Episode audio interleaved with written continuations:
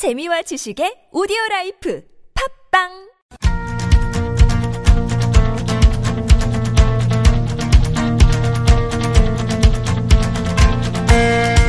시민의 방송 TBS가 지난 한 주간 주목했던 이슈를 살펴보고 우리 언론이 나아갈 방향과 대안을 살펴봅니다. TBS의 창.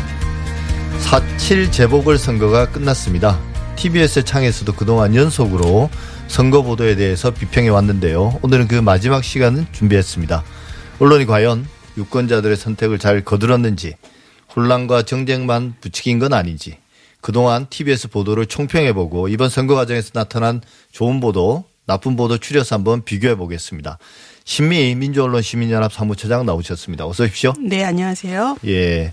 올해 재보궐 선거 일단 취재 환경에서 종전과 종전과는 좀 다른 변화들이 있었습니다. 이게 사실 별거 아닌 것 같지만 실제로는 되게 네. 영향이 크더라고요. 네. 그 일단 포털에 실검 서비스가 사라졌지 않습니까? 그렇죠. 폐지됐죠. 폐지되고 나서 맞이한 첫 선거죠. 예, 네. 이게 과거에 이제 이게 폐지된 이유가 선정적인 이슈들이 너무 급속하게 퍼져서 그래요. 이제 피해를 유발한다. 네. 어, 이런 또 이제 여론이 조작된다. 이런 문제들 때문에 네. 어, 사실 사라진 건데요.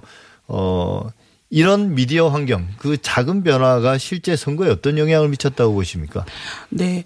일단 뭐 실검도 폐지가 됐고요. 그 다음에 댓글도 댓글 폐지 이후에 예, 또 예. 이렇게 선거 보도에 댓글이 예, 저 노출되지 않는 그런 어 선거였는데요. 아무래도 이게 인터넷의 그 온라인 그 토론 공간이 사실은 유권자들이 이제 의사 표현을 하고 또 토론을 하고 이런 일종의 이제 온라인 공론회장인데 그런 것이 어, 부작용은 있었지만 실제로 온라인에서는 이제 상당 역할을 했는데 그게 없어졌다는 측면은 어, 시민이나 유권자들이 의사표현 또 정치에 대한 토론을 어, 벌이는 공간이 줄어들었다. 예. 또 이런 측면이 있습니다. 그리고 어, 그러다 보니 언론 보도에 대한 어, 의존과 영향력이 아무래도 더 높을 수밖에 없었고요. 예. 그리고 어, 이번 그 보궐선거에 대한 얼, 미디어 또는 언론이 어떻게 보도하느냐가 유권자들의 어, 판단과 표 심에 큰 영향을 미칠 수밖에 없었다. 그리고 언론이 미디어가 어, 제공하는 후보나 선거에 대한 정보가 중요할 수밖에 없었다. 이런 특징이 다른 선거보다 더 다른 점이라고 볼 수 있습니다. 예, 그러니까 유권자들이 스스로 만들어내는 공론의 장이 축소됐기 때문에 그렇죠. 네. 이제 언론에 대한 영향력이 더 커졌다. 그게 네. 어찌 보면 과거로 좀 되돌아간 측면이 분명히 있습니다. 네. 예. 그래서 저는 사실 이번에 이제 일부에서는 이제 이게 언론이 어 이게 선수를 띄었다.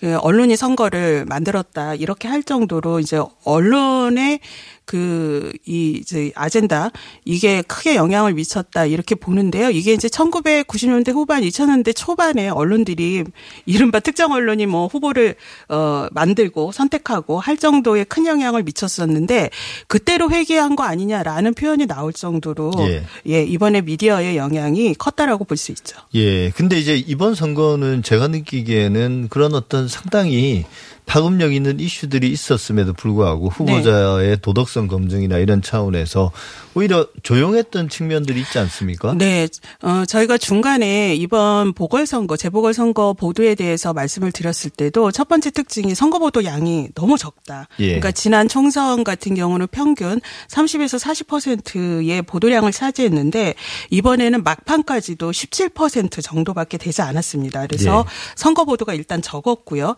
그 다음에 그 선거 보도가 대부분이 중계식 보도였습니다. 그러니까 후보의 동선이나 행보 위주의 보도였고요. 특히 어 이번 이 선거가 이게 이제 보궐 선거다 보니까 정책과 공약에 대한 판단이 중요했고 정보 제공이 필요했었는데 정책과 공약 비중은 어 계속 한 자릿수밖에 되지 않을 정도로 매우 적었고요. 특히 어 요번에 그 후보자의 의혹 비리 의혹 같은 또 여러 가지 어 공방이 정치 공방이 벌어졌는데 언론이 이를 검증하는 보도가 너무 예. 극히 적어서 이게 정쟁은 난무하고 비리 의혹은 계속 중계가 되고 있는데 그 어느 것이 사실이고 어느 것이 진실인지 뭐가 본질인지를 유권자들이 판단하도록 언론이 이 사실 여부를 검증하거나 확인해 주는 보도가 너무 적었다는 거 그게 가장 큰 문제점이라고 볼 수 있습니다. 예, 사실 뭐 진실을 밝히는 게 쉬운 일은 아니고 특히나 선거 시기에 나오는 다양한 그런 의혹들에 대해서 일일이 다 언론이 뭐 어떤 전지전능한 것도 아니기 때문에 네. 진실을 다 밝히기 힘들지만 네. 그래도 언론이 적극적으로 규명해야 될 네. 그런 사실관계를 확인해 줄 부분들이 분명히 있었는데 네. 예를 들면 뭐 이렇게 우리가 생태 땅, 뭐 페라가 뭐 이런 그 키워드들이 난무했는데 여기에 대해서 별로 네. 그 논란만 많았다는 식의 보도는 있었지만 정작 그게 사실인가 아닌가를 밝히려는 그런 노력들은 별로 없었던 것 같거든요. 그렇죠. 어, 예를 들면 조선일보는 이렇게 제목을 뽑았는데요. 생태탕이 진흙탕이 됐다. 이렇게 뽑았는데 예. 그러면 생태탕이라는 키워드가 왜 그 이번 선거에서 그 생태탕과 관련된 각종 의혹, 문제 이런 것들이 어, 언론을 통해서 사실 사실이 확인되고 검증되고 이러지 않고 그렇게 어, 중계만 되면서 오히려 혼탁하게 만들게 됐는지에 대해서 가장 중요한 역할을 맡고 있는 게 언론이거든요. 근데 언론이 오히려 정치권에 어 정치권이 이렇게 어 이번 선거를 정책과 공약이 실종된 그래서 결국은 진흙탕 선거로 만들었다. 이렇게 또 어 비난하는 그래서 예. 본인들의 역할에 대해서는 쏙 빼놓고 정치권의 책임을 떠넘기는 또 그런 분석을 내놓고 있습니다. 그래서 이거는 어 언론이 사실 이번에 제 역할을 못한 것에 대해서 정말 성찰하고 돌아보기는커녕 어 이렇게 진흙탕이 되도록 마타도어 중심으로 가게 만든 언론에 대한 책임을 다시 전가하는 네 이거는 매우 어 옳지 올바르지 못한 언론의 태도다 이렇게 생각하죠. 예, 사실 뭐 우리나라뿐만 아니라 뭐 많은 나라들에서 선거라는 게 결국은 그런 약간은 진흙탕 싸움 같은 게 분명히 있고 우리가 흔히 부르는 네거티브가 없는 건 아닌데 이제 그런 부분이 처음 불거질 때 빨리 딱 정리를 해주고 그래서 다음 단계로 넘어가야 정책 선거가 되고 정책 토론이 되고 또 정책에 관한 보도들이 이어질 수 있는데 그런 부분들을 계속 논란으로만 남겨뒀기 때문에 네. 계속 확대 재생된 측면들이 분명히 있는 것 같아요. 그렇죠. 정치인의 주장이나 의혹을 계속 중계를 하면서 확 어, 논란을 확산해 온 것이 이번에 이게 주요 신문 특히 보수 언론들이 그렇게 했는데요. 어 사실 TBS에서는 각종 이렇게 의혹과 관련한 거를 당시에 증인 으로 나선 시민들 또 여러 그 관련자들을 직접 인터뷰에 모셔서 어 구체적으로 증언들을 듣고 이런 노력을 했습니다. 그런데 이 언론들은 TBS의 이런 노력조차도 정치적 공방이나 그 배경이 있는 것처럼 또 이렇게 몰아가고 어 그런 또 보도를 했죠. 예, 사실 이제 이 부분이 우리가 이번 TBS의 선거보도 평가에서 가장 좀 눈여겨봐야 될 부분인 것 같아요. 다른 언론은 그렇다 치더라도 과연 TBS가 서울시장 후보 또 이제 부산시장 후보 특히 야권 후보들에게 지금 당선자들이 다 된 분들인데 네. 어 이분들에 관련된 많은 의혹들을 가장 직접적이고 능동적이고 또 공격적으로 검증해 오지 않았습니까? 네. 그 직접 인터뷰를 통해서 그분들을 스튜디오로 데려오기도 하고 또 이제 뭐 그 라디오기 때문에 얼굴이 드러나지는 않지만 그분들이 이제 자기들 겪은 이야기들을 소상히 그런 밝히는 노력들을 했는데요. 어, 이번에 사실 TBS가 이렇게 한 노력들은 우리 언론들이 선거 보도를 할 때 가장 먼저 좀 해야 될 일이었다 생각합니다.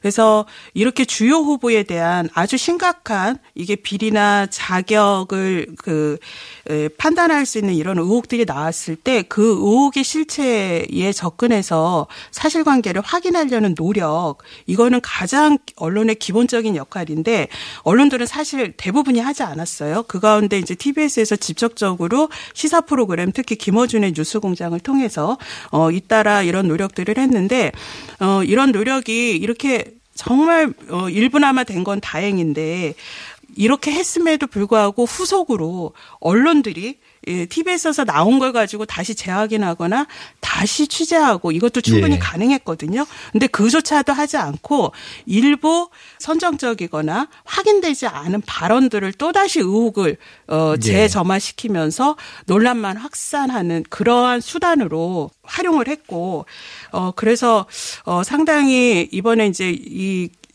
TBS에서 했던 어, 이런 노력이 사실화 그러니까 선거와 관련된 각종 의혹들을 어, 검증하고 확인하려는 노력조차 그 취지조차 좀 퇴색해 버린 게 상당히 아쉬운 점입니다. 예, 사실 이제 이 TBS 구성원들 입장에서도 이런 검증 보도들이 부담스럽긴 했지만 어 그게 이제 언론의 정도와 크게 어긋나는 건 아니었기 때문에 저는 오히려 이제 더 언론이라면 당연히 해야 될 예. 거였죠. 네.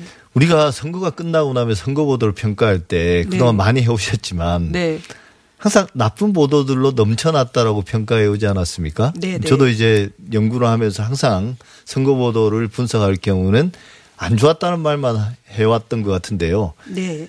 혹시나 이번 네. 선거에서 좋았던 보도 이런 걸 한번 말씀해 주실 게 있을까요? 아, 이번에 선거보도에서는 예전에 나타났던 그, 그 구태의원한 선거보들이 이제 되풀이된 문제점도 있었지만 또 어, 새롭게 평가될 아주 좋은 보도들도 어, 적지만 눈에 띄었습니다. 그래서 어, 저희 민원연에서는 어, 하루 전날 유권자들이 투표장에 들어가기 전에 이 기사는 꼭 봐라. 어, 후보자를 선택하는 데 있어서 유권자의 판단을 도울 그런 기사 4개를 선정을 해서 예. 저희가 발표를 했는데요. 어, 첫 번째가 그 시민단체와 함께 부동산 정책을 검증한 한겨레와 JTBC 보도였는데요. 예. 이번에 정책 공약 관련한 보도의 비중이 매우 낮았다. 거의 실종 상태였는데요. 네. 예. 근데 그 중에서도 그렇게 낮은 가운데서도 정책하고 공약 중에 대부분 절반 이상이 부동산 또는 부동산 개발, 재건축, 재개발 이렇게 관련 이었습니다.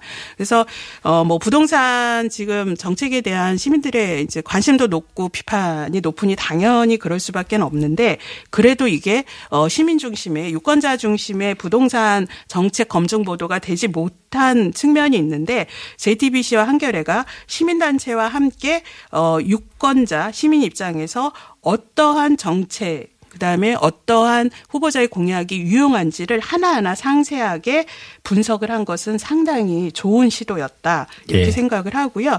또 그 JTBC가 경실련하고도 협업을 통해 가지고 부동산과 도시개발 정책을 어 시민 관점으로 잘 분석을 해서 문제점, 그 다음에 차이, 또 현실 가능성 이런 것들을 어, 검증을 했습니다. 그리고 부동산 정책에 가려서 조명받지 못했던 사회복지 정책도 따로 검증을 했는데 이거는 아주 훌륭한 보도였다고 생각을 합니다. 그리고 한겨레와 그 다음에 이건 대학 학교에서 대학생 기자들 중심으로 하는 담비라는 또 인터넷 매체가 있습니다. 예. 네. 한겨레와 담비 뉴스가 그 세입자 중심의 부동산 정책, 그다음에 기후 환경 문제, 그리고 청년 정책을 어 주목하고 분석한 요 사례도 아주 아주 좋은 보도 사례로 저희가 꼽았고요.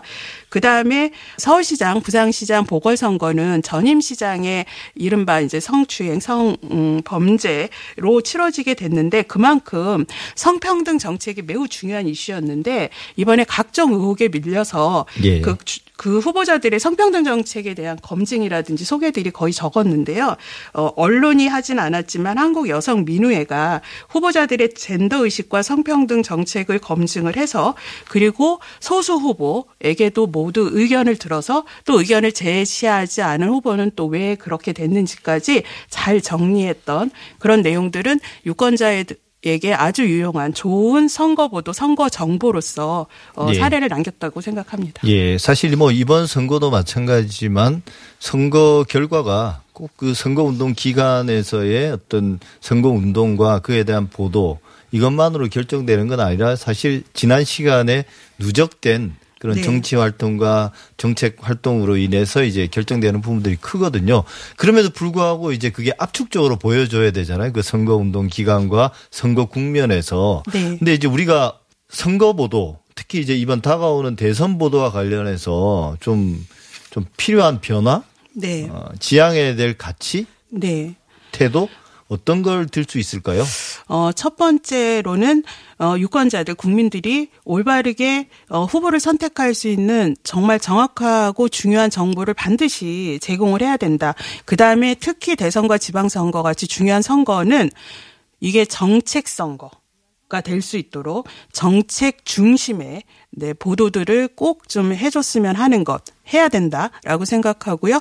그리고 이런 정책과 공약 정, 음, 정 검증을 할 때 언론 스스로의 자체 검증도 중요하지만 유권자와 시민의 관점으로 될 수 있도록 전문성을 가진 시민단체나 전문 집 집단 그룹과 함께 어좀 충분히 깊이 있게 분석하는 그러한 보도가 됐으면 좋겠다라는 거고요. 그다음에 이번 선거에서 이게 선거 때마다 정치인들의 그런 어 혐오 발언, 차별 발언 그리고 문제성 발언들이 늘 등장을 하는데요. 언론이 중계만 하지 말고 그런 발언을 어 오히려 혐오나 차별을 부추기는 확산하는 데 활용되지 않게 그런 발언들도 충분히 비판하고 검증하는 그런 노력이 됐으면 좋겠습니다. 네. 지금까지 민주언론 시민연합 심의사무처장이었습니다. 말씀 잘 들었습니다. 네, 감사합니다.